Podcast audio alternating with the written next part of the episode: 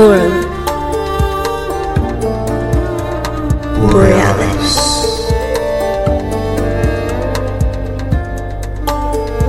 Paradigm Expansion Greetings from the north and welcome to Forum Borealis first episode in our new health series with Dr. Robin Falkov. Her CV is simply too extensive for us to cover appropriately in this introduction, so we shall eventually put up her details at the presentation page of our website. For now, you should know that she's the president of Health Freedom Rights Incorporated, been a homeopathic physician for over 25 years, and is a diplomat of the National Board of Homeopathic Examiners. She has a doctorate degree in Oriental medicine, fully trained in traditional Chinese and herbal medicine, and has also specialized in acupuncture injection therapy, mesotherapy, nutritional therapies, diet, and a lifestyle review. Her comprehensive work with vibrational medicine has paved the way for research into LED technology, biophotons, and light therapy that has proven so effective and compelling that she is currently completing research for a book on this groundbreaking area.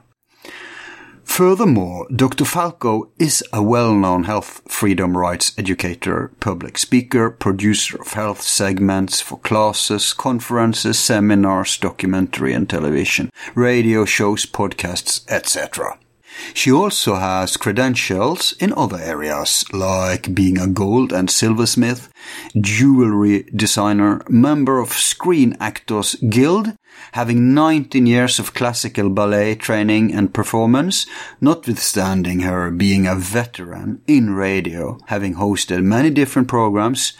Nowadays, you can hear her as a regular host in Freedom Slips and also Art Bell's new channel, Event Horizon, where her famous partner and, and NASA expert, Richard Hoagland, is a regular host. We, we shall put up outlinks for all of this. We really hope you will follow us down this new avenue we are going to explore today and in future programs with different health experts on specific health subjects. Today the agenda is more generalist with emphasis on freedom of health rights, but the show is twofold also in contents. While we discuss health freedom throughout, we start with more down to earth questions, such as the history and politics of the sickness industry and also positive stuff like various tip-offs for you on how to improve nutrition and other useful health related advices. Whereas in part two, we get more technical and philosophical, examining cutting edge science as well as ancient law on such topics as the anatomy of life force, body and consciousness, as well as energy vibration and waves in regard to the structure of vitality, matter and health. So, eat hearty.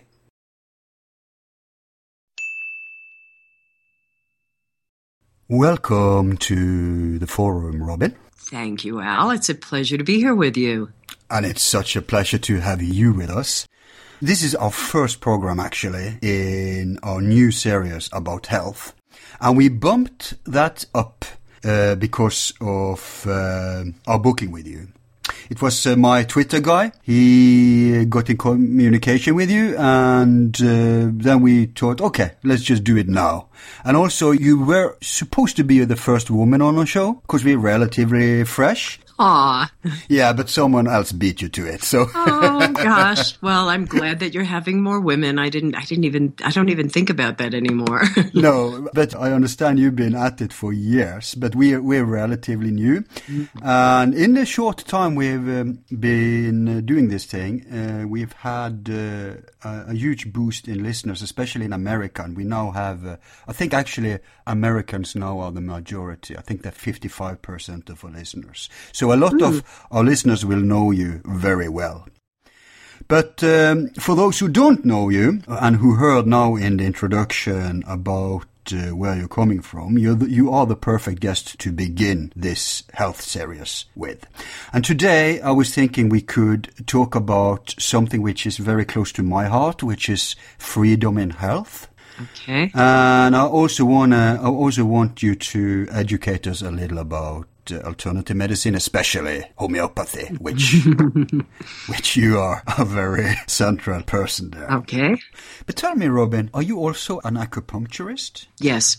Uh, I'm an Oriental medical doctor. I have training in acupuncture, in herbs, and massage, uh, Chinese styles of nutrition. And I went to get my degree to be licensed in Oriental medicine because it was one of the most comprehensive programs that included homeopathy and nutritional counseling, things I had done for years before. Yeah. And uh, as an interesting uh, aside, the people who introduced me to homeopathy, probably in 1980, they're the ones that later opened the acupuncture school.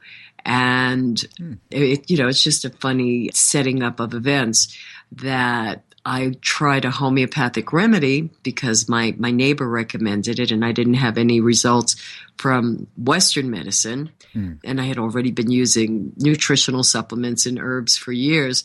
And when I tried the homeopathic remedy, I was shocked it was an inflammation of my vocal cords, and the antibiotics didn't get rid of it. And here I am finding my throat feels better. I'm not having any issues uh, talking comfortably, but I wasn't tired. There wasn't any kind of side effect like you find with some of the uh, cold medications where your eyes yeah. get itchy or your mouth is dry. And the only side effect was feeling better. And I thought, well, this is really something. I've got to learn more about it. And that set me off on a maniac path. Um, and then, in order to be part of the conversation, I went to school. I went back to school to get my degree because I had shared a homeopathic remedy with a Western medical doctor, and he was using it for his patients at a very big hospital in Miami. And they were very upset when he was asked, why was he using this? And he said that he had uh, a friend that used this treatment uh, when working with others. And they said, well, you know, what was the person's background? What was their degree? Mm. And he got so much aggravation because of it. I thought, okay, you know, that's it because I want to be involved because I know how much I can achieve. So that had me do a three, a four year program in three years time. And that wow. was discontinued. It was the last time ever because only almost, almost not even 20% of the class completed the program. It was so hard. So, so that's but, that's Taoistic medicine too. Um, I, you know, Chinese medicine. There could be subtleties about yeah. um, a Taoistic way or. Mm. Or you know a path with Buddha. It's not that traditional Chinese medicine is obviously not about that intense or innate respect for life mm. and living beings and other creatures because I, I, was grateful at, at my school. We had a full herbal pharmacy, except we didn't have bears' penises or bile that they had a, a, a constant uh, shunt in the in the gallbladder of a bear of a bear to take out their bile. Uh, so they didn't use the animal products, but we had probably some of the you know moldy worms and the other things like that mm. and lots of berries and, and great stuff like that that everybody would eat while they'd be making formulas in the pharmacy right hmm. but yeah it's it's you know the the chinese have a very different regard for life i guess because they have such a big population yeah yeah so uh, let's begin with um, I want to tell you what you already know, and that is that in Europe we are seeing a huge decline in health freedom. It's like, I don't know where it came from, but it's like a new wave washing over us where the corporation seems to screw tight their grip. And, uh, you know, freedom loving countries are uh, getting uh, more and more fascist, in my view. Uh, we see this in, of course, in vaccine questions, in the ability to choose uh, our own medicine, like uh, in Norway. Now they're classifying all sorts of natural uh, remedies as um, in a way that we can't import it anymore. Everything is now medicine, so uh, it has to go through the pharmacy companies. Is it the same condition over there in America, or uh, how is it in the land of the free? the land of the free is a, a distant memory, Al. Yeah. Um, you know, I, I, just look at the erosion of rights in this country. It's mind blowing. And there are events that have captured people's attention around the world with what's going on in Oregon and the police brutality uh, in this country. And when it comes to health, the insanity that they could have actually passed a law in California making vaccinations mandatory for children is is mind-boggling and the ability to opt out is so mercurial because what you have is some paper pusher in an office that might have to look at the health information for yourself or your child to determine if you qualify for a medical exemption. They have no background. Mm. And those very important criteria that were always at the forefront, they've kind of been pushed aside. And uh, if you want to get into that further, you know, or save that for another time, it's just these erosions of our rights, not informing people, and the control of media. How how is it in Norway? How is your media? Um, because we're such a small country, it's a little harder to. It's not as corrupt as in America, but uh, I'll tell you, since 2000, you know, everything began. Seriously, the end game began in 2001 when it comes to media. But in, I think from 2008, 9, it was very obvious that uh, our media started to decline too. So it's not as bad as in America, but when it comes to certain matters like, let's say, vaccines or alternative medicine, etc., it's completely corrupt. It's almost as if we're asking them to cover UFO cases. That's how they kind of treat these things now. And it didn't used to be like this. Yeah, I I'm sorry to hear that. I, I, know I was shocked after all of the amazing news that came out of Iceland with how they treated the banks and threw them out and they're locking people up. And then vaccinations are mandatory in Iceland. And I thought, oh no, I thought here I thought there's a place somebody can go to. I didn't know that, but I'll tell you, our Icelandic brethren are much more libertarian in, in most senses than Norway. Our problem in Norway is the oil. And we, we are different from Sweden, Denmark, Finland, and uh, Iceland because we're like a, you know, these little oil estates in the Gulf. We're kind of the Scandinavian version, so we don't. We, we only have artificial problems, quote unquote. oh so, gosh, that's that's quite a. St- we could be a paradise, but we're not. So, materially speaking, it's okay, but not when it comes to this matter, for instance, freedom of health. Health choices here are still protected by law, but they're trying to, to change the law and they've been trying to get us into the European Union. That's another thing that we have in common with Iceland, that we're still a little independent.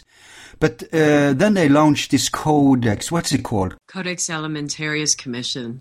Yeah, this Latin title. Yes. So, uh, where the deuce did that come from? That came from uh, 1962.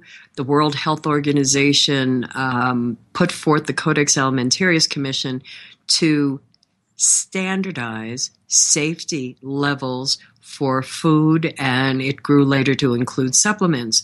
And the standardization uh, was further explained as time went on as what would be needed to raise the level of living in third world countries mm. and they neglected to tell people that on the other side, you know, there's that karmic balance. Well, it hit all too readily because the standards that had been so f- hard fought for to raise the levels for your supplements, for your food quality, have been eaten away. They're mm. disappearing. You have GMO foods rampant here. You have foods in the United States uh, where people do not have the choices. And you have the European Union and other European countries that have refused importation. But if they get the trade treaties passed, those refusals become a denial of trade. So it's a real tangled web of how they're going to sew you up and put a bow on top with all your power gone. Yeah, yeah. Uh, I mean, Russia. You could say a lot critical stuff about Russia, but when it comes to GMO, I, I really admire their position there. I find a lot of really good things to say about Russia, mm. from GMOs to so much more. And the lies and vilification I find reprehensible yeah. here in the United States, trying to start a war. And I, I think Putin has been outstanding when you hear some of his live broadcasts and you know the translation. Yeah, now you're talking about foreign policy. I, I was thinking internally. Uh, okay. There are much to criticize Russia for internally, but if you're going to compare, I, I wouldn't throw the first stone on them. to be sure. Yes. Yes. and and their uh, their very healthy position on these things, I think, is great. But um, when it comes to again, when it comes to Norway, we are not a part of the European Union, so we fortunately have a very good consumer protection law. So uh, first of all, it's forbidden to, to push GMO in Norway per today. Uh, they, they have tried for at least 10 years to, to do something about that.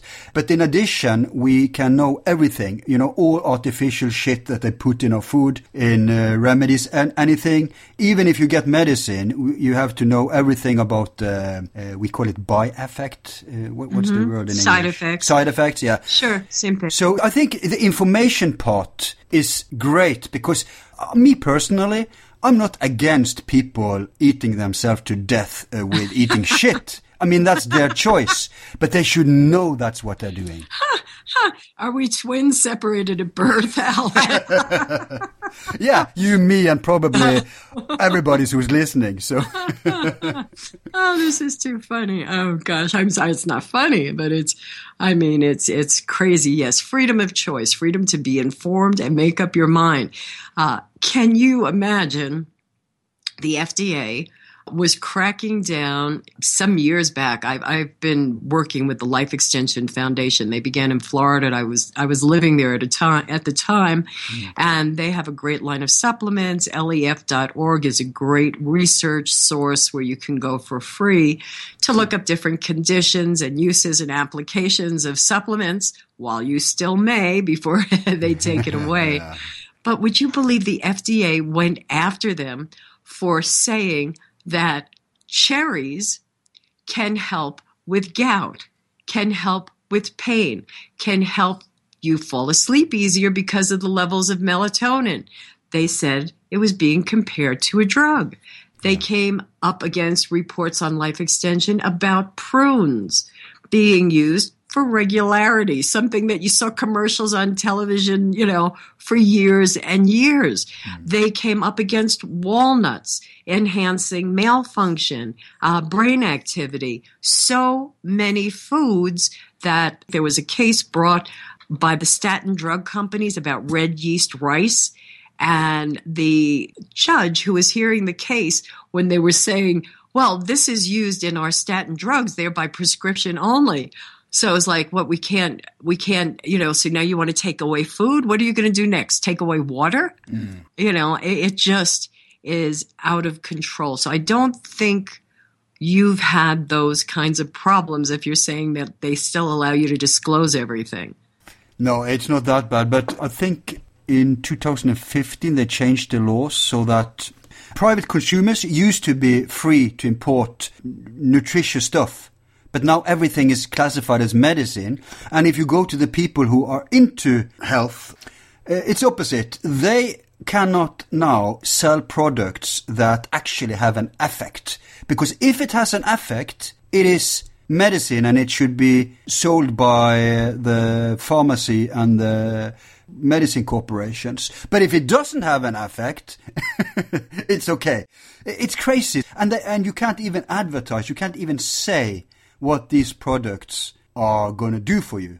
Okay, so it's a double standard here, if you if you see. So unfortunately, even though there's some positive things here, the school medicine, or, or I should probably call it the allopathic. Isn't that the real word? That's what they call themselves, yes, allopathic. Yeah. So the allopathic uh, industry is uh, trying to get, because the Norwegian state is so rich, and we are, as you know, we are like social democrat, and we have free healthcare, so the state is the biggest customer. So what they have done for many, many years is to get their people to influence the people who take decisions within the system.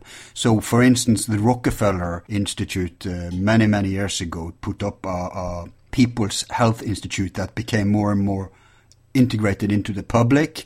And you see that politicians, they may go to big jobs in the pharmacy industry and stuff. So they are influencing uh, the state's experts and who says what. And I'm sure there's a lot of corruptions going on because we don't have too much of economic corruptions, but we have a lot of body corruption. If you see what I mean. Okay. Like uh, we know each other, and therefore you can. That that's that's the corruption going on here. So that means that uh, they try to make monopoly when it comes to Hmm.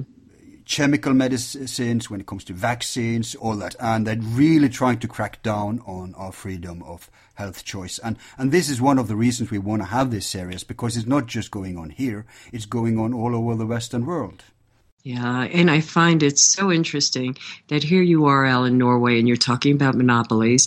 I'm here in the States, and I bring up monopolies. If you look at the mainstream media and you hear all the consolidation of all the big pharma companies, all the banks, nobody talks about monopolies. Mm. You know, it's a corporatocracy because they've all been consolidated and there's no competition.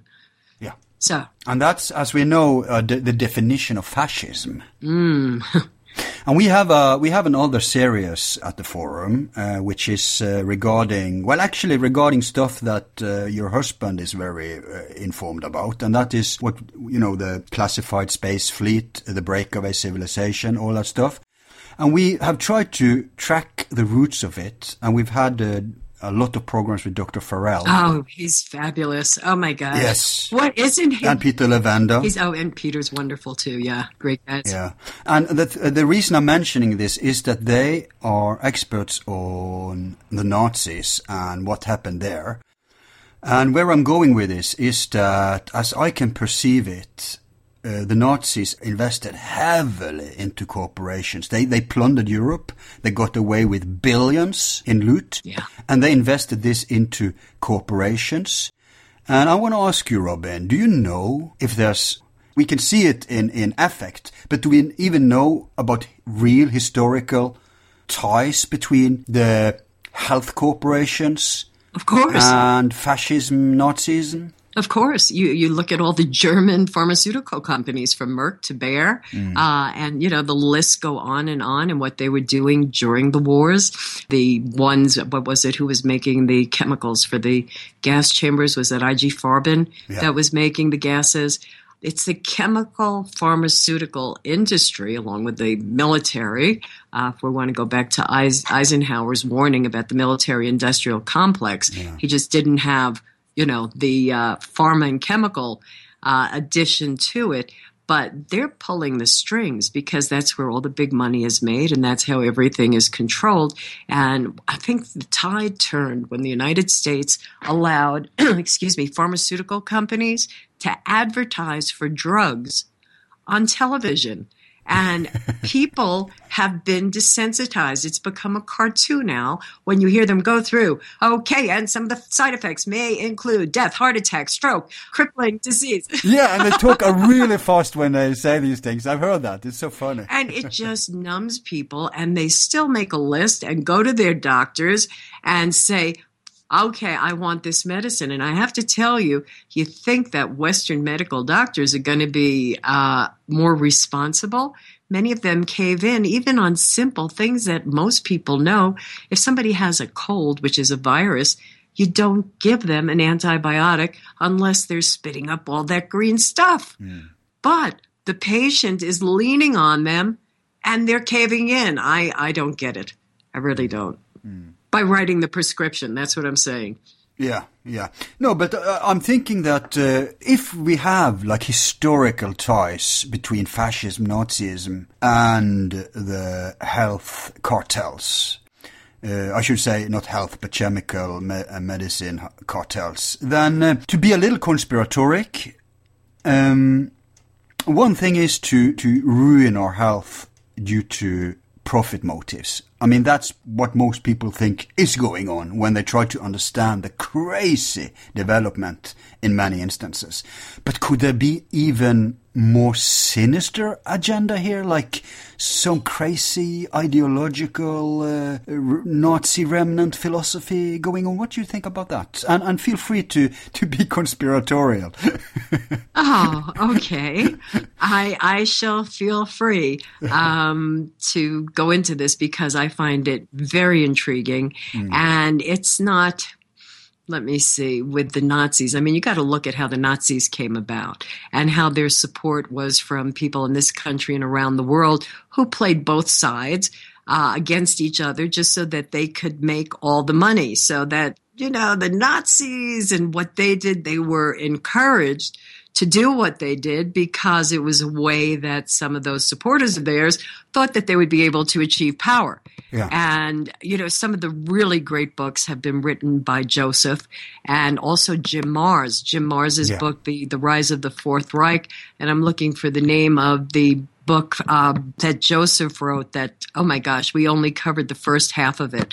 And I have to have him back, Joseph Farrell because it is a tour de force. It explains the European Union's formation, explains the Nazis. Oh, yeah, the third way. Yes, mm. and where and how they shifted, got their names changed, got their images cleaned up, they were repackaged. Mm. Just kind of like everything that happens now. The names get changed, the diseases get changed, the the whatever it is, they put a new label on it and say, oh, the other problem's gone away. yeah. So, yes, the third way, and that is recommended reading for anybody, I believe, because I had very serious questions um, about what happened. Because you look at the work that was being done by someone like John Perkins, Confessions of an Economic Hitman, and yeah. these manipulations with entrapping populations in other countries to be in debt because they've been entrapped to take this this bait you know oh mm. we'll give you all these loans and you don't have to worry. And then suddenly it's time to pay back. And what do they do? They compromise the environment. They compromise the rights of their workers in other countries all because they got sucked in by what looked like such a great deal. And when you, you see the, the footprints with business plans and you understand, as Joseph and both Jim have reported, you know, a lot of the structuring that the Nazis had done, those fingerprints are, are quite evident uh, throughout the society, not just here, but uh, around the world. Mm-hmm. And you got to wonder if there could be a, a, a, deeper agenda involved. Yeah, you know. I, mean, we're, not, we're just speculating, but, but uh, it's not implausible because if you look at uh, history, wasn't it the Nazis who started with, with fluor and mercury and all this in, in um, mercury in our teeth and fluor in our water? Uh, they used the fluoride in the camps to quiet down the populations. Yeah. And they were also known for developing amphetamine. Uh, supposedly, it was given to chickens, and then of course. I'm so, if it was good enough for the chickens, I guess they all thought they want to run around too. I guess they don't see any difference, huh? Public at large. I guess, I, I, I guess not. Well, but you can understand the mentality of those who are in power and they're all hyped up and feeling all all powerful that no one can touch or even approach where they are. And, you know, there, there are levels of, of insight there. But um, yeah, there are other there are other agendas, and I, I, have to tell you that was a big question. The first full show I did with George Noory was in I think 2005 or six, uh, or maybe or 2004, and it was about the Codex Alimentarius Commission. Yeah, yeah. And George said to me, "So tell me, Robin, do you think this is a genocide agenda? yeah. and my wheels are turning that okay, am I going to forever be cast aside as some conspiracy nut, never taken seriously about any medical issue in the future? How do I answer? And the answer is, well, if you look at what we're dealing with, there definitely are other agendas at work. And then if you read the report from Iron Mountain, and that was claimed to be oh, a piece of fiction. They just wanted to mislead people. Well, they can make all those claims, Al, because if you read it, there's a free PDF online. I'm happy to send it to you. You will see. Sure, I, have never heard about this. What is it? Oh, the report from Iron Mountain is a uh, sort of a, a, a, think tank study group that was assembled during the Kennedy administration, mm. and they came together to look at what could be done to have peace, to change the paradigm from war to one of peace. Mm. And the conclusions, the conclusions and summaries are powerful. I, I, I've even read all of that on air because I wanted to make sure people have heard it. But they're stating that um, it's so much more challenging to change the way things are because when you have war, it's a good way to get rid of all of that frustration and aggression and hostility in many of the population members so they can go and fight each other. Uh, so that we have the military machine, so we have the weapons and the expense of maintaining a war and you keep the population whipped and whipped in a frenzy of fear uh, that the terrorists are coming or this and that and they yeah. keep paying more and more and giving up more and more of their rights hmm. so that's the the report from iron mountain and then when you see their conclusions and you see huh we're going to be living with a form of soft slavery that's hmm. what we have in the states because now they're almost starting debtors prison again if people can't afford to pay their debts. Yeah. They're talking about putting them in jail. That's insane.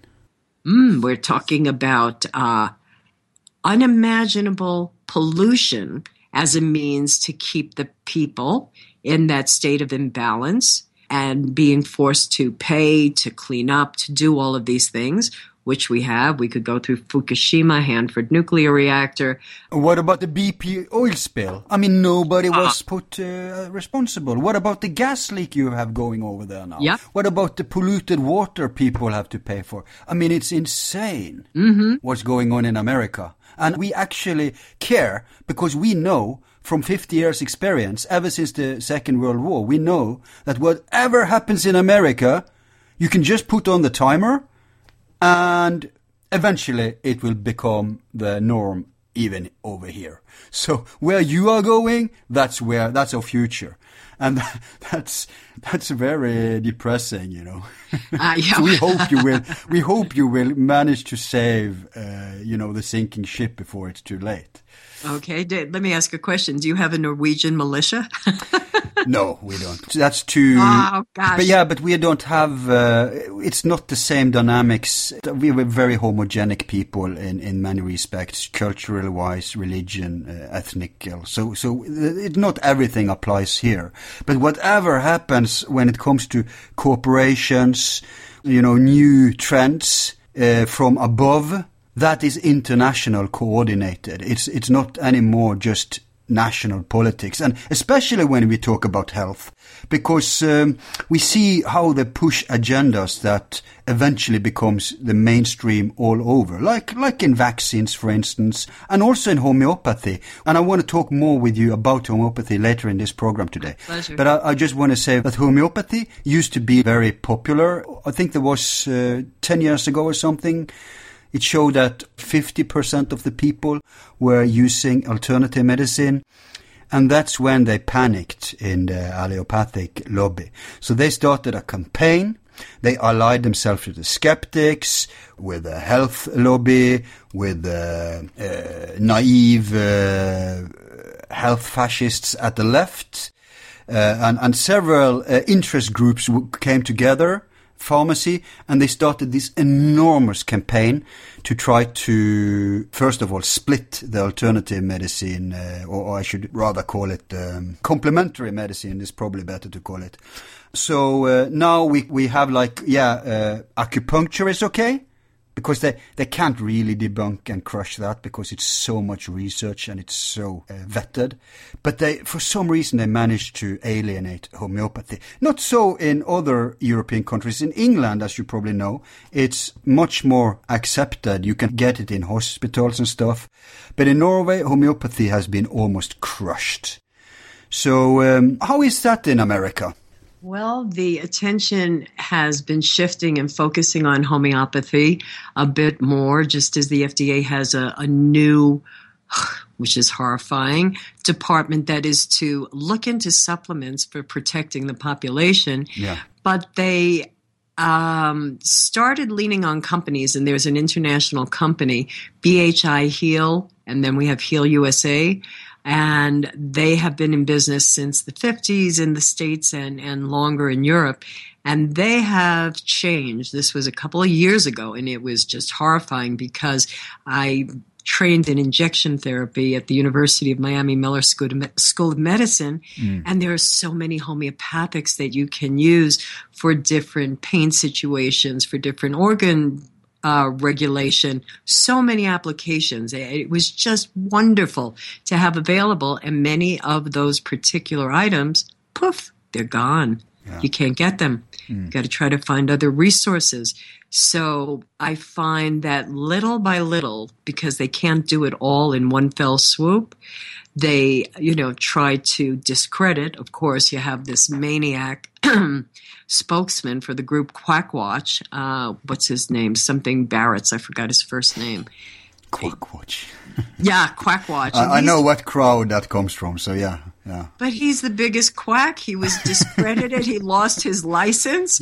You know, he was testifying, I think, in uh, I'm trying to think which country in Europe, you know, about mercury. And it was like, they don't even allow mercury. And he was trying to tell them it was safe. I, yeah. I'm just a whole lot of crazy. Yeah. These reactionaries, we have them here too. But fortunately, mercury, the battle against mercury is uh, more or less won in Norway. Now, no dentist use it anymore. But for so many years, they resisted uh, getting rid of it. But uh, when the victims of mercury, especially dental technicians, dental assistants, people who have been sick working with this and died, uh, even um, the mother of a good friend of mine, she she died right before they won the court case. Aww. So they got a lot of money uh, as uh, you know reward. They won the case, so they had to pay. So now at least the battle against mercury is won. F- uh, fluorides is still uh, mainstream. Uh, we, we don't have it in a drink water, but uh, everybody uses fluoride products for their teeth. And that's something that comes from the Nazis too. Sure, but there's education to let people know just how bad it is. I mean, there are more and more states where you see some of the cities in the individual states are banning the use of fluoride because wow. they know the problems associated with it. Oh, you mean mainstream research proving the health problems? Yes, yes. Oh, mm. I've had many conversations with people, but you know, if you and and this comes up if something is considered a hazardous waste uh, when they remove it from your mouth, why is it safe when they put it in your mouth? Right. How do people buy it? Oh, it's okay. It's in your mouth huh? yeah, yeah, yeah. I mean, it's basic logic. But the problem, uh, I guess, people in general, they are so distracted and busy, and at least here where I live, they have this complete religious trust in the mainstream uh, health uh, solutions. It's like the new priesthood. We're a very secular society, so people don't have so much trust in priests. But when it comes to your allopathic doctor, when it comes to the pharmacy industry, uh, vaccines, all that, people really believe that they have our best interest in heart. They want to solve all these problems. Uh, now, of course, there is a large segment of the population who realizes that there are profit motives, but that's as far as people are able to be critical. They nobody looks at the ideological agendas, and uh, I also think and you may elaborate on this that there may be an agenda in crushing natural medicine so that all natural medicine that has an effect can be reproduced chemically and monopolized so that we will become addicts and there are dealers, are, pushers. Uh, that there is a, a, deliberate agenda to crush alternative medicine practices and remedies so that everything will be this allopathic, monopolic, corporate hegemony. What do you think about that? Am I being a crazy conspiracy theorist here, or? no, I think you're understating it a little bit. Oh, yeah, right. no, but uh, truly, it is as bad as you were saying, and I, I, have a friend. He's a, uh, let me see how to describe him. He's an Intel person who's had a lot of ties with the government and troubleshooting and all different kinds of things. And he has a wonderful, wonderful quote that you will you know, like I'm sure you can mm feel free to use it. It's that the lie is different at every level. And when you think. Oh, yeah. I've been using it already. Oh! But I've been ascribing it to your husband. no, that's from a friend of ours. It's not, it's not Richard's. Right. Just like Google is your friend, that's mine. But anyhow, that's let's yours. go there. Yes. okay. But um, you know, when you think of that, and people say, "Oh my gosh, how could they get people to do it?"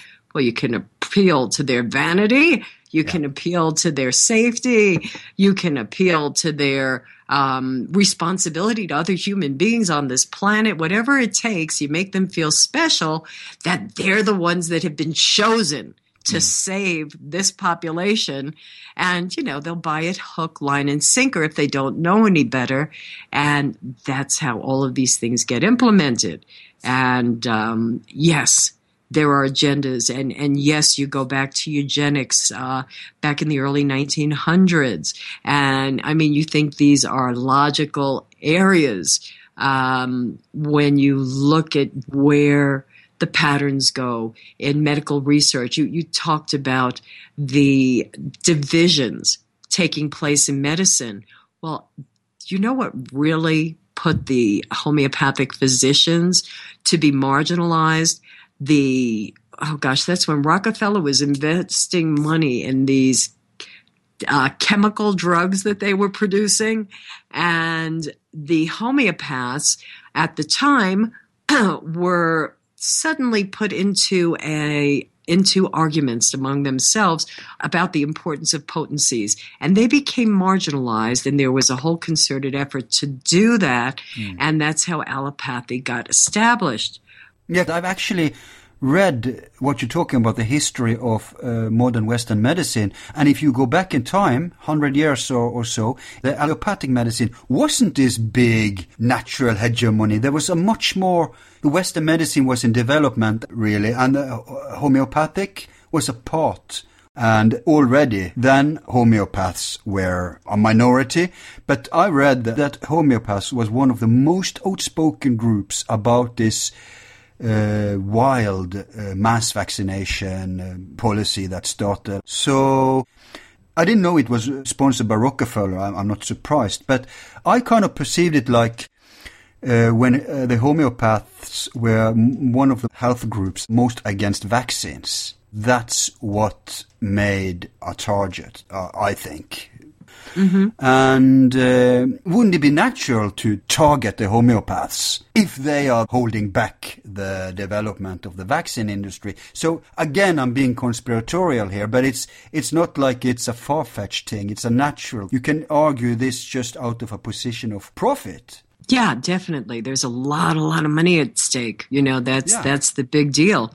And you you look at that and what you're saying. I don't I don't recall the homeopaths being that part of the population that was the most uh, vocal uh, against vaccinations. But you you know you look at the premise of vaccines, and they actually come from basic concepts of homeopathy. And you think of Dr. Jenner when he was treating uh, first cowpox mm. and then going on to smallpox.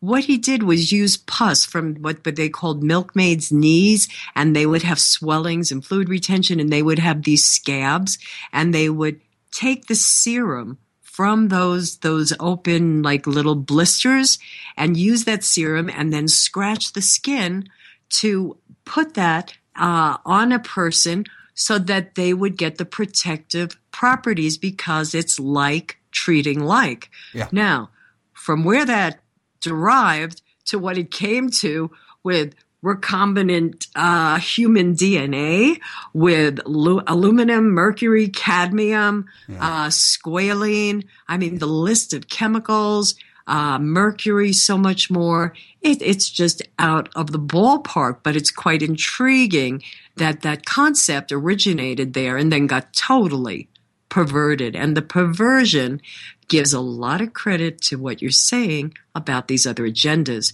because how can you put these materials into a person's body? Many, we, we know the story of the 1950s with the polio vaccine grown on the monkey kidney cells. And gee, what do you have as a expected health problem from that? But there was a latent polyoma virus, and a polyoma is a multiple tumor virus that was in the vaccine coming from the monkey kidney cells where it could take 20 to 30 years and sometimes longer before people would develop these cancers. Hmm. But nobody was aware of it and they snuck through these things. So, why are they claiming that they need to use the so called adjuvants that are toxic, heavy metals, or outright poisons, or, or laboratory created cells or fetal tissue? Hmm. Why are they claiming that these are necessary to stimulate your immune system? I mean, there are other ways to do that without putting poison in the body that will ultimately compromise an immune system and cause all kinds of autoimmune diseases, cancers, even death. It's so funny that you talked about vaccine and the homeopathic principle because that's one of the things I wanted to ask you about uh, later today when we're going Sure. going more into homeopathy. But you you beat me to it. Oh, I'm sorry. It, it just, no, no, we're at the same wavelength here. Yeah. so that's great. Yeah. well, it's important.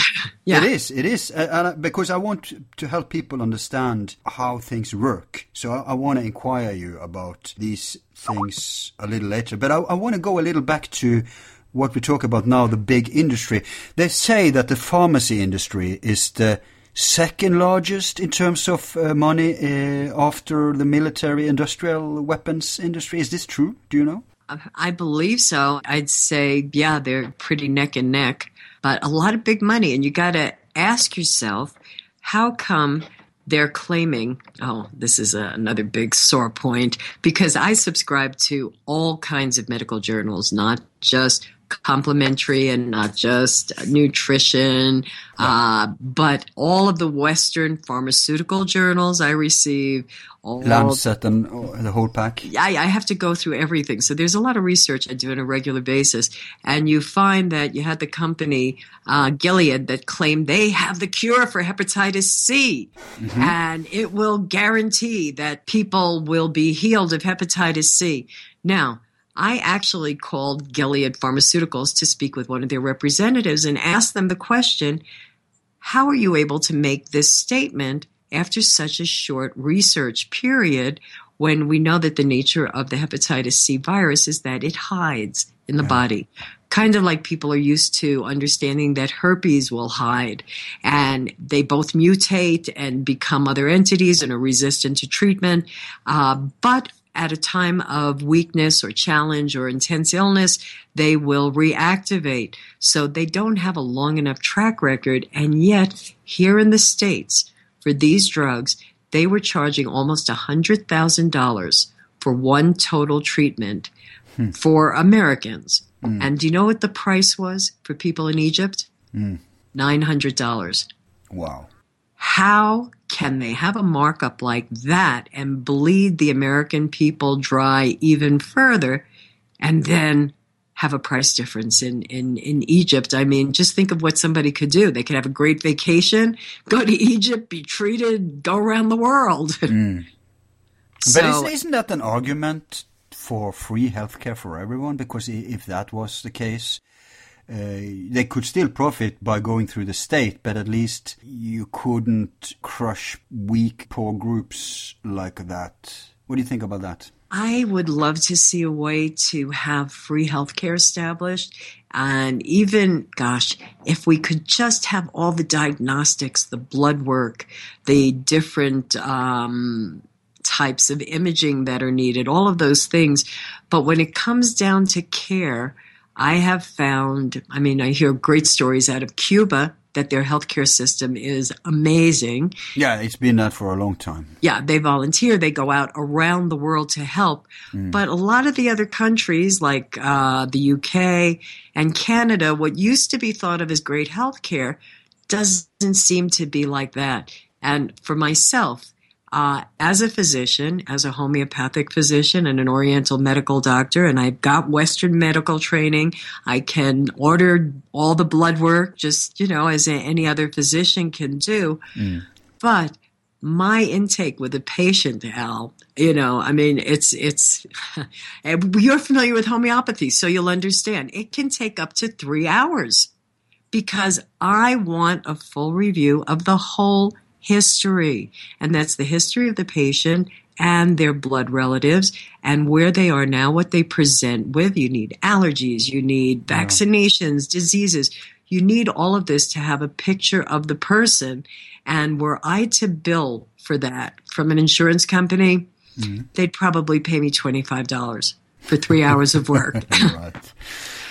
How do we deal with that? Yeah, I, I hear in America the insurance companies get all the money. Oh, yes, they do. Yes, they do. I think uh, uh, what you call it, uh, single payer. Is that the term? Yes. Yes. Yeah. Because we in Norway had uh, free healthcare for ages, and uh, we have a rich state, so they actually can afford it. I think the problem in Canada and UK is not the principle of free healthcare, but it's the fact that they they are bankrupt. They, you know, it's a decline in, in, in money, right? So they're cutting, they're cutting, they're cutting, and they always cut for the poor. They never cut like uh, you know defense spending or anything like that. So I think that's where that problem comes in. Uh, we would have that same problem if we didn't have oil. Well, that's because you're not part of the European Union. You're able to take care of the people in your Yeah. country. Yeah. You know, you're you're not in lockstep. I'm assuming with the World Bank. You don't need all of that. They what are they going to dangle for you if you're a wealthy country? Yeah, but they want the uh, money from the state. They want the oil money. So they, like Norway, always buys up. Uh, oh, it's flu season. Let's use billions on Ah. idiotic, completely useless, and in some cases dangerous vaccines. Uh, so uh, I just remember my grandmother. She had more health insight than uh, it seems uh, the average journalist or whatever, because she was talking about, oh, it's good that you have a cold now. That will train your immune system. But now they are treating everybody as we are fragile. Uh, it's a, we are all like 90 years old and we, we can't uh, We- deal with anything. so everybody needs to be doped down on chemicals and, and vaccines and whatnot. Ah, And that's uh, that's so crazy. yeah. And I, I'll tell you, Robin, and I'm not bragging here because I think it's genes and, and maybe the fact that I've been doing yoga and meditation for so many years, but I, I'm never sick. I'll probably become sick sooner or later, but I've never been sick and I have a very great immune system. And I attribute that to also the practice of trying to keep a, a healthy immune system, uh, trying to avoid all the chemicals and all the uh, vaccines and all that stuff. When I went to India, I took no vaccines. Good. Yeah. And you didn't have a problem. No, no, my friend had a problem. I learned the trick that uh, when you go to faraway place where they have an alien bacteria culture, the first thing you do is that you order local natural yogurt. Okay. and you eat that, right? sure. And my friend, he relied on uh, the mainstream solutions. Uh, you know, this, uh, I don't know, he had like a lot of uh, products that were supposed to help him uh, avoid the famous India disease that you get. and Right. he was he was on the toilet. He was uh, he was getting uh, fever and uh, all this stuff. Not me, not me. And I think it's because I went natural. You're replacing and encouraging the growth and repopulation of the good bacteria in your gut. Yeah. I mean, you were the, the wise one. And what people don't realize is that we have what's considered a second brain in our gut because there is so much absorption of nutrition there, so much release of those cascades of neurochemicals and different stimulations that create the, the next step and the next step for so many processes in the body and it originates there and maintaining gut health is pivotal you know so what i do uh, I don't have dairy products and my diet is raw, I will have kimchi. I love kimchi.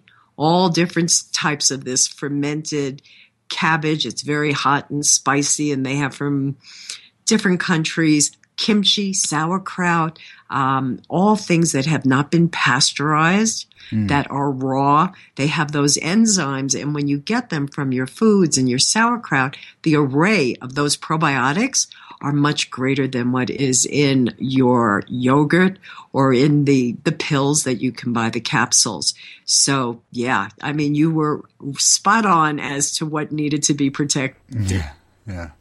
I also, I'm very fond of kefir. Oh, I was just thinking about that when you said it. I, yeah. uh, I, I fell in love with it and made it myself. And I have to tell you, my friend who gave me the culture, she said, now, if you can get raw milk, that's ideal. And I didn't know where to get raw milk here in New Mexico. So she said, regular pasteurized is fine. But if you get ultra pasteurized, it will kill the bacteria. Mm. It will kill the kefir culture. And I have to tell you, Morala, my dog and I, when I was making the kefir, we would make a funnel to make that thick cheese from it as well. Mm. Nothing ever got saved. I mean, we, the two of us would be, she'd be looking at me in the kitchen and I'm taking a spoon. So I had to give her some and I'm taking more and we would just eat it up. It's delicious. I thought raw milk was uh, forbidden. They managed to, to forbid it here. And I'm, oh. I mean, it's insane. Well, with the lies that they're telling you this is for your protection. Yeah. It's so micromanaging of our health when it comes to supplements, when it comes to what kind of uh, therapy you want to choose, when it comes to the choice in a matter of vaccines, when it comes to uh, what kind of medicine is sponsored by the state, because that's a big deal when you have free healthcare. What matters is what is the state willing to pay mm. for on your behalf, right? So, sure. uh, how free is the healthcare if they just pay for things that makes it worse? So, the freedom is is uh, declining when it comes to, for instance, eco, when it comes to uh, GMO, when it comes to uh, knowing what is in your food. Everything is a hard battle, and even such a simple thing as raw milk. So, how is it in America? Is that forbidden there too? Uh, in many states it is, and of course California was one of the big states to crack down. Yeah. Uh, there are ways to go around it, but I decided to eliminate dairy from my diet. Uh, and I loved I love dairy products, but I, I made a choice, and um, I haven't added it back. And I know California was leading the way, and you you hear stories from other states but there are ways that people do a workaround. So, mm. uh, you know, if people dig around, they, they can they can find that information. But yes, that is restricted. Uh, I'm trying to think what else that would be comparable uh, that they're change. Well, just the fact that they can ultra pasteurize milk to the point where it doesn't support life. Mm. You know, you you can't get the other because that's claimed to be harmful. I mean, it's it's what's black is white. It's very Orwellian what people are hearing and it causes a disconnect in the brain because when you're lied to over and over and over you know you know intellectually that this is not right and yet you're not able to do anything about it that's a lot of stress mm. and uh, the solutions well what did they do they they medicate people. They medicate them with drugs, the Prozac based fluoride drugs that disconnect a person emotionally and let them just be this, like, you know, kind of comfortable zombie getting through the day. Yeah. But no highs or lows. Zombie is the word. Mm. So is that living? no, I guess. But uh, uh, when you say cutting out dairy, you, you really don't even use uh, cheese or butter anymore? No, no. I, I've been raw for, let me see, uh, four and a half years, I think, or is it? I think four and a half years or almost five years. Mm. And I don't, I don't use um, butter. I did use cultured butter for a while, and then I stopped. And you know, you wind up going back and forth and being all over the place. But uh, no, not not part of not part of my diet intake now. And it's really challenging because people don't understand. And they're always saying, well, we, we can steam some vegetables for you if you're in a restaurant. and it's like, no, raw. And I don't think I'd want to eat raw vegetables in your restaurant. So don't worry about me.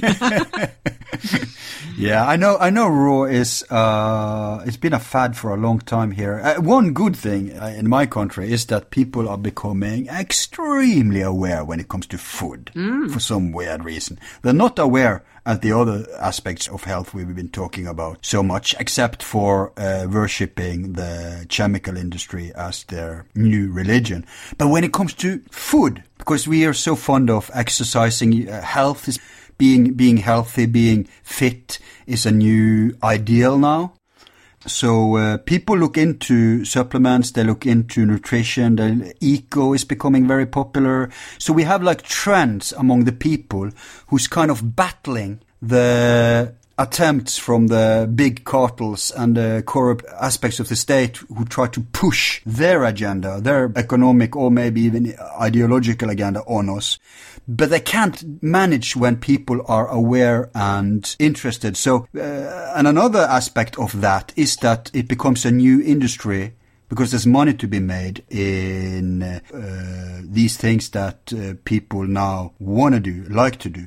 So um, 20 years ago, you would be hard pressed to find uh, any place in, for instance, Oslo that served raw food. But now we have like many pure raw food restaurants, or what you oh, want to call it. Yeah. I'm safe. So that's one of the diets. And the Atkins thing, the, the high fat, uh, low carb, uh-huh. low carb is, is actually coming as a big wave. And it's been coming for a long time because people want to, we're getting fatter and fatter, right? We're not, we're not poor. So we're getting fatter and fatter. So people want to understand why are we becoming becoming fatter. Oh, right.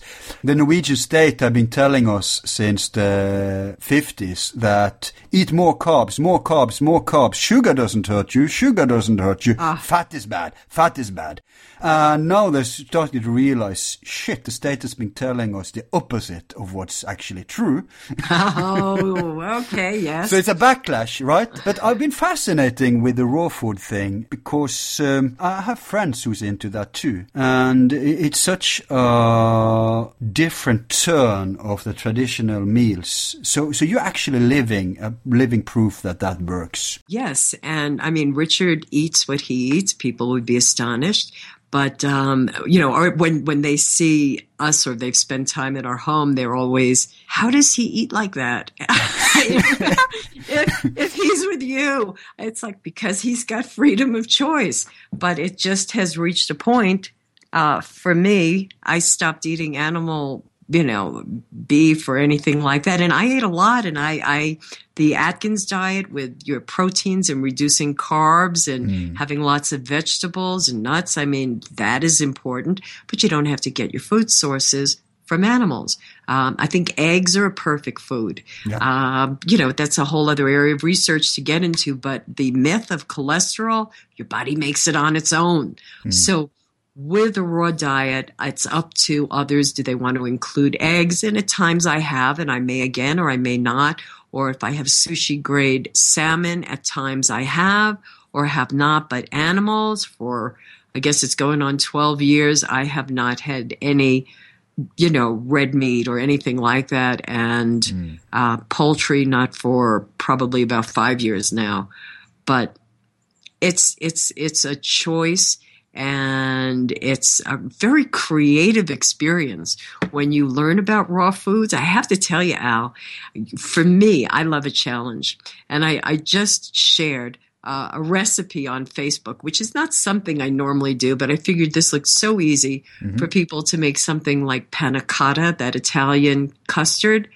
And, but I like reading it because then it stimulates me to find a way to make it raw. And I will. And I've done that with my raw cheesecake and my chocolates and uh, my crackers and, and so many other things. But it is. Um, there's a way to do it. I'm guessing avocados are a big uh, ingredient in your. Oh my gosh, you can make the most delicious chocolate pudding Yeah. with avocado, and you can get packages of, of raw cacao, organic cacao. I use stevia, I don't use sugar, or you can use, if you want a sweet, sweet taste, you can use the coconut nectar, which does not spike the glycemic index the same way. And you can make these amazing creations. I love chocolate. Can you imagine being able to make yourself a tray of chocolate um, by mixing coconut oil, uh, your stevia or coconut nectar, nuts or raspberries, whatever you like, with the raw cacao? Mix it with the coconut oil. Make sure you blend it thoroughly. You put it in the freezer for 10 minutes and it's hardened up and you've got your chocolate. it's instant gratification. Yeah. Yeah, I know that because um, I've been um, for many years. I've been involved in uh, event um, holdings, uh, and I've been holding like retreats and stuff. Uh, one of our nutrition experts there, he he gives uh, courses in making raw chocolate, and it tastes delicious. And he he's a hardcore. I, I don't know how he does it, but he eats cacao beans. How do you say in English? Cacao beans or Yeah. cacao nibs. Yeah. He he eats them as if sweets, but I tried them. Oh my god, I couldn't stand the taste. It's so. Uh, is it bitter? Is that the word for that taste? Yeah, it's it's. I, I don't think I've eaten straight cacao beans, but the cacao nibs I like to put in some of the chocolates that I eat because on their own they're not really that sweet, but when mixed in with the other things, uh, they taste sweet and they're like having chocolate chips in my chocolate, but it's with something that's good quality, organic, raw. Right.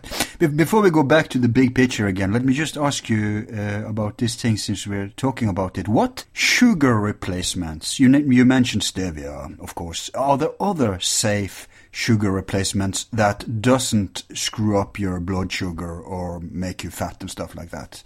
Sure, sure. Now I've used stevia for probably oh my gosh, maybe it's it's 30 years now. I don't know. I found out about it. I was fortunate, you know, to have learned about it a long time ago.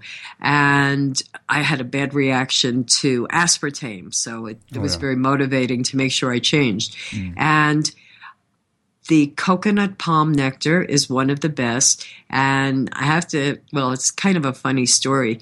I thought, wow, this is so cool. Here I am seeing all these advertisements in the 1980s or, or 1990s about you can have carbohydrate free chocolates. And they had all of these sugar alcohols included. And that would be like mannitol, uh, all the things that end in OL. Well, one of the concerns, and I wasn't aware of this until it happened to me, mm-hmm. you can feel as if you have fireworks exploding in your gut because that sugar alcohol ferments and causes all this pressure et- internally. So people have to really be careful. Yeah, that doesn't sound good. So you mean you can get diarrhea if you eat too much of it? but horrible cramping, horrible cramping because Wow. of the pressure that it causes. So, what is safe? Stevia and the coconut nectar. Some people don't have that problem, and I take issue with the many companies that claim they have pure stevia, except they neglect to inform people uh, when they make the claim to read the label. I read the label, I never take them at what they say, and they have erythritol, another one that ends in OL. It's a sugar alcohol, and I have a patient, oh gosh, someone who's very challenging, very stubborn. Uh, you know, when they're a friend and a patient, it's very hard to deal with. You want to bang your head against the wall. And sometimes it's, you know, wh- which mode are we in? Are we in the doctor mode? Are we in the friend mode? So you don't want to be overbearing and say anything. And I looked at the label for the stevia he was using and I didn't say a word and I just put it down and he, he said, well, is there something wrong with it? I said, well, what's, what's, you know, your experience? I mean, I can comment on some of the things. And he said, well, you know, sometimes, you know, I, I, I, I might not feel completely right. I said, well, what you have here, it's not just stevia, it has erythritol, and that's a sugar alcohol, Mm. which goes with the explanation I gave you before. And he said, oh, that explains the cramps that I would get and the upset stomach. so, So all the things ending on OL is actually because uh, they're pushing many sugar-free products, and I'm not talking about um light products and all that bullshit, but supposedly healthy. Stevia was forbidden, by the way, in Norway for Oh, so yes. long. But you know how we managed to make it available? how? Public um demand. People became aware of it because, like I said, people are getting aware when it comes to food. And they were outraged that we couldn't get stevia here. Why is it forbidden?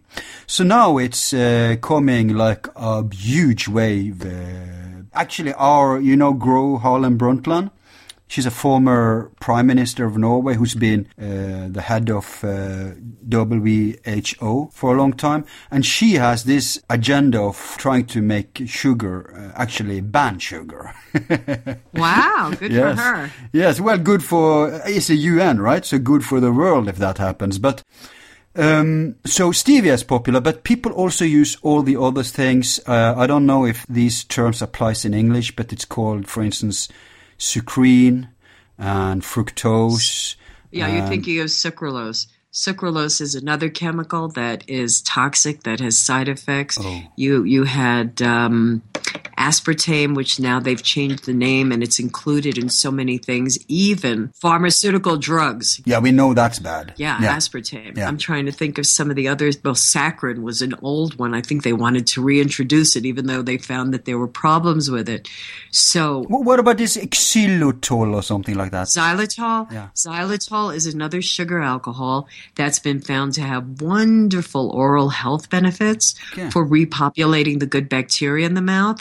And it is, I think, a little bit less of an irritant to the gut than some of the other sugar alcohols.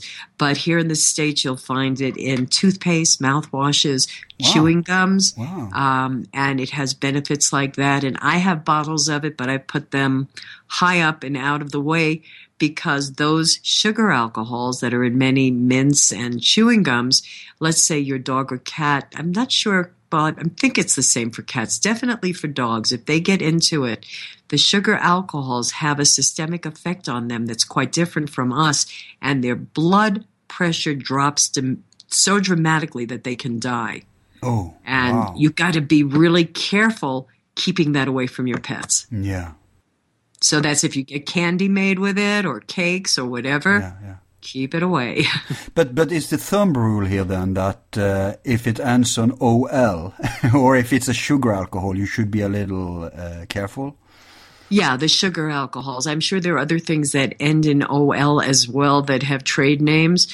Uh, but, you know, mannitol, xylitol, um, uh, erythritol, uh, there, there's a whole list of them. So I would say proceed with caution, and especially if somebody has irritable irritable bowel syndrome. Oh my Yeah. gosh, don't let them take those products.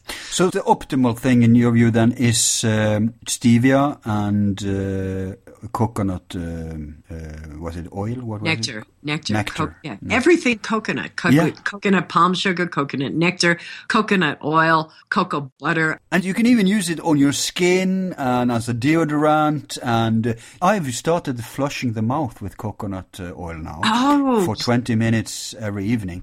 And uh, I did it as an experiment when I uh, dropped uh, fluoride products for my dental care. Because I was a little paranoid, I'm a little brainwashed uh, that, oh, if I drop fluoride now, my, my teeth will go bad because I don't have very healthy teeth. So I started with this and my Did you ever wonder why you don't have very healthy teeth? Excuse me for interrupting you. No, it could uh, be from all the fluoride. Yeah, it, it may be because I my, my parents gave me fluoride tablets, pills from I was uh, a baby uh, almost. So I, every day I ate, I, I chewed on them like a good little concentration camp victim. Uh, so, so yeah, that may be it. But they, my teeth also get so, I, I, always wanted white, beautiful teeth. So now they're starting to really whiten due to the coconut oil uh, flushing. So it's not only that it kills the bacteria in the mouth, it even uh, whitens teeth. And thank you. I have to go back to that because I've done it periodically, that oil pulling, and it is supposed to be one of the most amazing things for oral health. So thank you for the reminder. Yeah, I can subscribe. Uh, it's not just a, a, myth; it actually works. For at least that's my anecdotal evidence. But uh, what about honey? That's a natural product. I mean, uh, how could that be bad? Well, you know, it depends on who's consuming the honey. Even though something is a natural product, and oh my gosh, you left the door wide open, Al, because here in the States, we have every kind of garbage uh, food labeled all natural, all natural. Yeah, I know. You know, it, it's, it's meaningless. But with honey, honey is is great on the skin. You have manuka honey from Australia and from some other areas uh, that have potent healing medicinal benefits uh, and you can have raw honey. Uh, you've got to be careful with infants because there are certain spores that are found to be in honey, and they can give kids a really infants a very dangerous exposure uh, that can be life threatening. So they recommend waiting until after a baby is a year old before you add honey. But if somebody is part of the what they you'll love this acronym standard American diet. They call it the SAD diet. How right on. Can you imagine the SAD diet?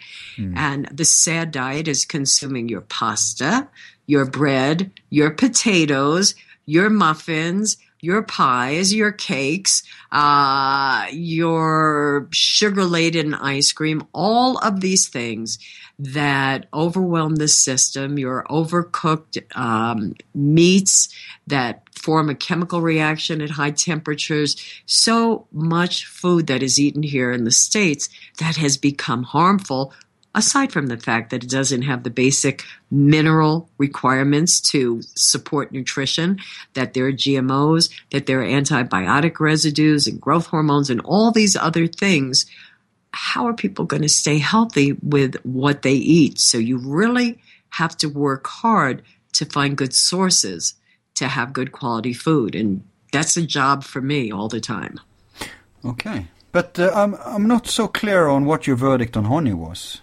Oh, on honey, I'm sorry, I got sidetracked. I think if if you're not somebody that has symptoms of a leaky gut that's been taking antibiotics for a while, and what happens with that if you're not taking your probiotics or eating that good yogurt as you were describing, you have a irritation of the intestinal tract where some of these irritants can pass into the pelvic cavity pelvic cavity and create an inflammation process. So more sugars can tend to feed that and people that's why we have such a high rate of diabetes here yeah, yeah. because it's all out of balance because people here too yeah they were told not to eat the necessary fats mm. coconut oil olive oil uh, eggs i mean these things are necessities for your body to function mm. so i think honey is great but if a person has to watch their sugar intake, it's going to be detrimental to their health. But for a person with a, an average okay health, then it could be a beneficial effect. Oh yeah, yeah. It, it has it has uh, good properties. You can find, um, gosh, I mean, I think there was a book. Um, Confessions of a Vermont Doctor that came out years ago, and I found a, a, used copy about the importance of apple cider vinegar, and you mix that with honey. Uh, if you have an upset stomach, if you're getting a cold, whatever it is, that it balances your system, and the importance of the benefits of honeys from different regions. If you have allergies, you want to get the the um, the wax from, you know, the comb from the, the beehive mm. in your area because they have used the pollen to make the honey from the local plants and that will help you deal with your allergies, that exposure. It's kind of a homeopathic treatment with yeah. this small dose of the honey from specific areas. So yes, I say, you know, that you can use honey. And for those that want another option, maple syrup. Really? Syrup? Wow. Oh, maple syrup from the maple trees. That is the grade B or grade C you want the darker syrup because it's got all the vitamins and minerals. Because only okay. people in the States here could ever believe that they got to take everything out to make it look good. And that means it'll be good for you with all that good stuff taken out. So it's, mm. you know, another conundrum there. But, uh, and of course, Manuka. Uh, Manuka honeys, and they have different medicinal gradings for what you're treating. and that's something everybody can Google and, and read about. And if they are so inclined, incorporate into their diets or use it as wound healing. Even regular honey can be put on a wound to help speed up the healing.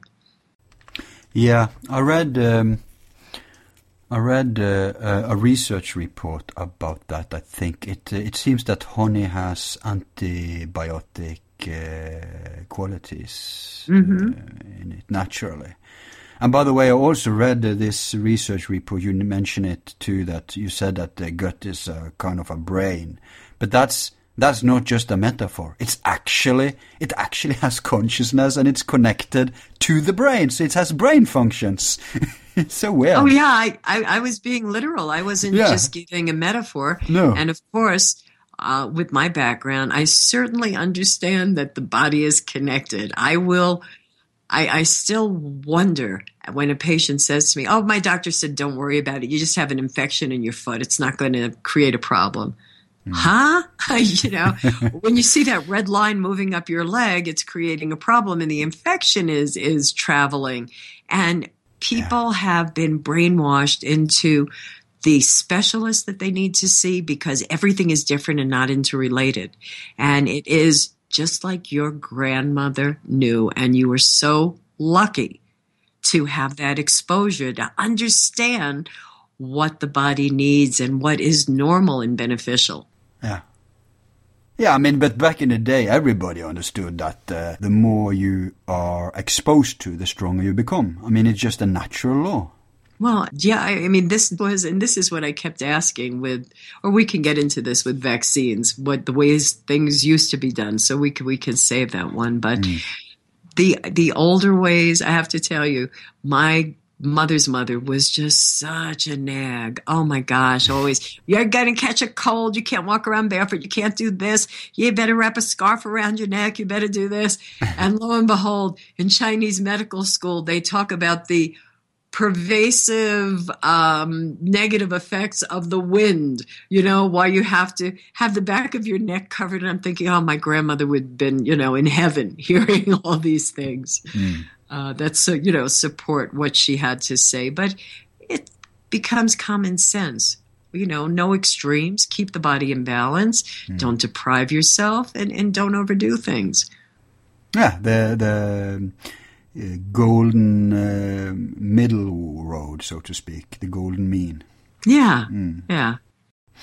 So before we, we take a break here, let's just wrap up this more depressive, uh, overarching focus uh, when we're talking about uh, the big multinational corporation and cartels versus our freedom of health choice. Um, I wonder your thoughts about because people realize that okay, they're getting depressed of uh, the decline in education. Everything is under attack. Uh, we, see, uh, we see the military corporations, and we also see like in uh, health corporations, but they don't connect it. They don't see that it may not just be that coincidentally all these big profit industries are running amok.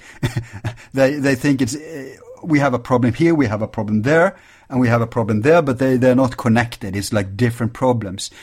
But obviously there is a connection here.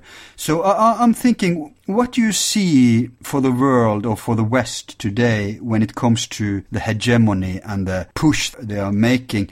Are we beyond the point of no return or is there any positive signs? Like here in Norway, I mentioned that uh, public awareness can battle this. but how, how are we at, at the bigger, you know, the world is bigger than my country, and how is it in America and how is it in the world when it comes to this battle between the the corporational putsch in our health and Yes. uh, yeah, and the resistance, people's resistance. Yes, there there's lots to be done, and I, you know, it's it's not all doom and gloom, and it's actually quite compelling when you look back at things in the United States. And I've been telling my audience, you know, go over on your your cable or on your satellite TV and look at some of the old Nickelodeon programs of Lassie and um, oh, Father Knows Best. All all these different stories when it was a simpler kinder and gentler world and people had a family garden. There was a cow in the neighborhood. Somebody raised chickens. Everybody helped out. Oh gosh did you hear? The the neighbor's wife is in the hospital. We have to go and bring him food and take the kids to school. Everybody helped out. And it wasn't just the churches there were private organizations but it was more a function of your neighbors and your community to recognize hey, we're all in this together and we are our support systems. And that's what gets us through everything. And that's what I talk about all the time. You can grow food and share it with your neighbors because we're the first line of defense. Here, when there are emergencies, and I was living in Florida when we had Hurricane Andrew, and the phone lines were down, and and actually my family went and stayed with uh, at a friend's apartment, and I stayed at my home because I couldn't bring my dog there, and I wouldn't leave him, and. Um, to just get through everything, we had a hand pump for water, which made a difference. But you have all of these natural disasters. And if you are growing foods, if you are growing sprouts, basic things, and you know your neighbors have other things, then everybody can share. But it takes planning ahead of time. So it comes down to that. It comes down to the, the little plants I have growing on my windowsill, and I plan to have a lot more. Um, you know, I just need a better support system for them if I have to be away. But I got a prescription from my acupuncture physician now, and he wanted me to use green onions as part of the remedy for this sort of cold throat thing that, that I'm getting rid of uh, that's almost gone. And I thought, oh, I didn't stop. And then I realized, no, I've recycled the tops of my onion plants, the tops of my um, uh, not even the tops. You plant the whole little piece of garlic and you get garlic sprouts. You get the scallions from that. You can do just simple things utilizing what might be considered waste products. And maybe someone else has the room to have a real garden of stuff, but it all comes together. And it is going to be pivotal. Our reliance on each other, that we get it, that we stop being manipulated by all the lies and hatred that are spewed forth by that doctrine of divide and conquer, by the Hegelian dialectic that is, you know, creating those problems. And oh, here we're the heroes. We're going to give you the solution. Uh, the people, as they join together and support each other, are so far removed from any threats that if this happens around the world, community by community, we have our strength and we will not be vulnerable to whatever they throw our way. Yeah, you see, we mentioned Putin. It's a very good thing going on in Russia there that the, the state is encouraging people to do precisely that, to make a garden, Uh-huh. food garden in there. Uh, do you know about this?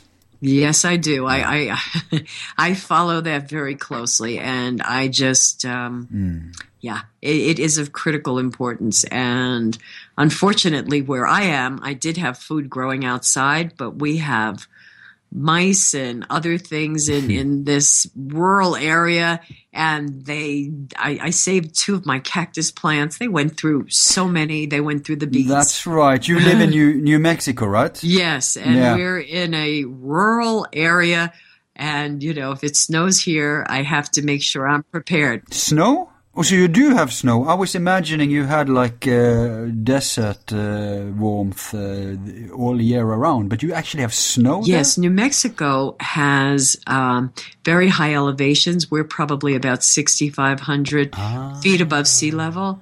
And they have what made them popular with the film industry for pictures to be shot here is the diversity of altitude and the different ecology that you find with every altitude. So there are places that look like Mars, you know, with, with red desert. Except Mars doesn't look like that. But yes, I know. Go on.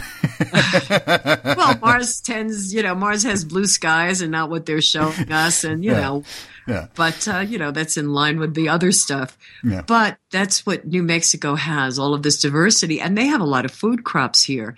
They have fig trees going back to the 1500s when the Spanish came.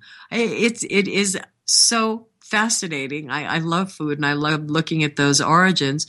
So for people to grow and share, they can. But if we still let the mainstream media or any politician or any other mouthpiece convince us that we have to hate each other and we have to kill these enemies, hmm. then we're subscribing to that manipulation that has kept us in the hole that we are in for way too many centuries.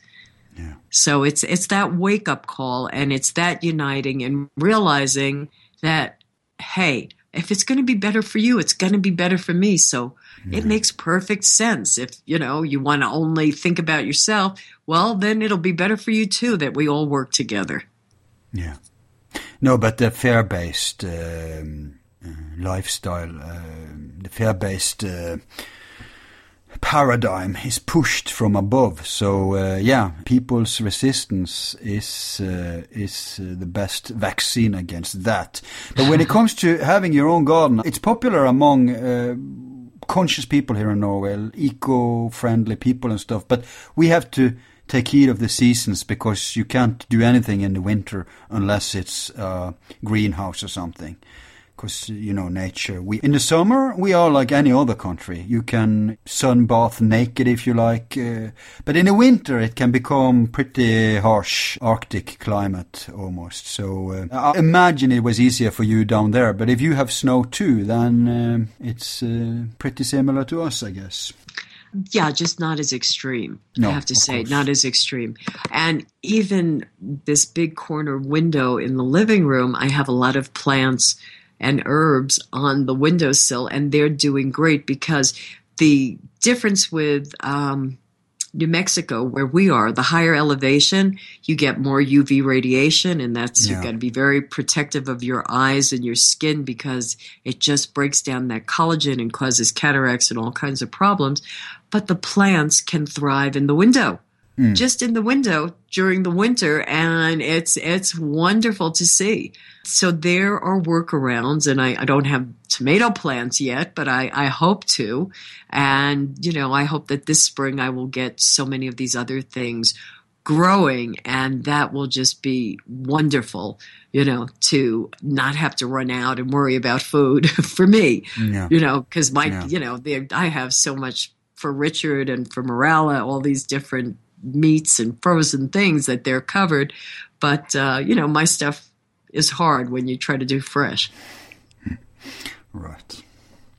Well, that's uh, encouraging. I think we should uh, take a break now on this positive note. And uh, when we come back, we'll look more into the homeopathical principle because I always been wanting to discuss this with an expert. Yeah. So stay tuned, people.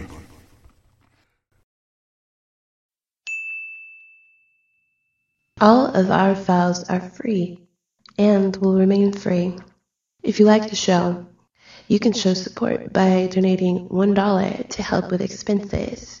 Just use the PayPal link on our website, YouTube channel, or Facebook page. Thanks.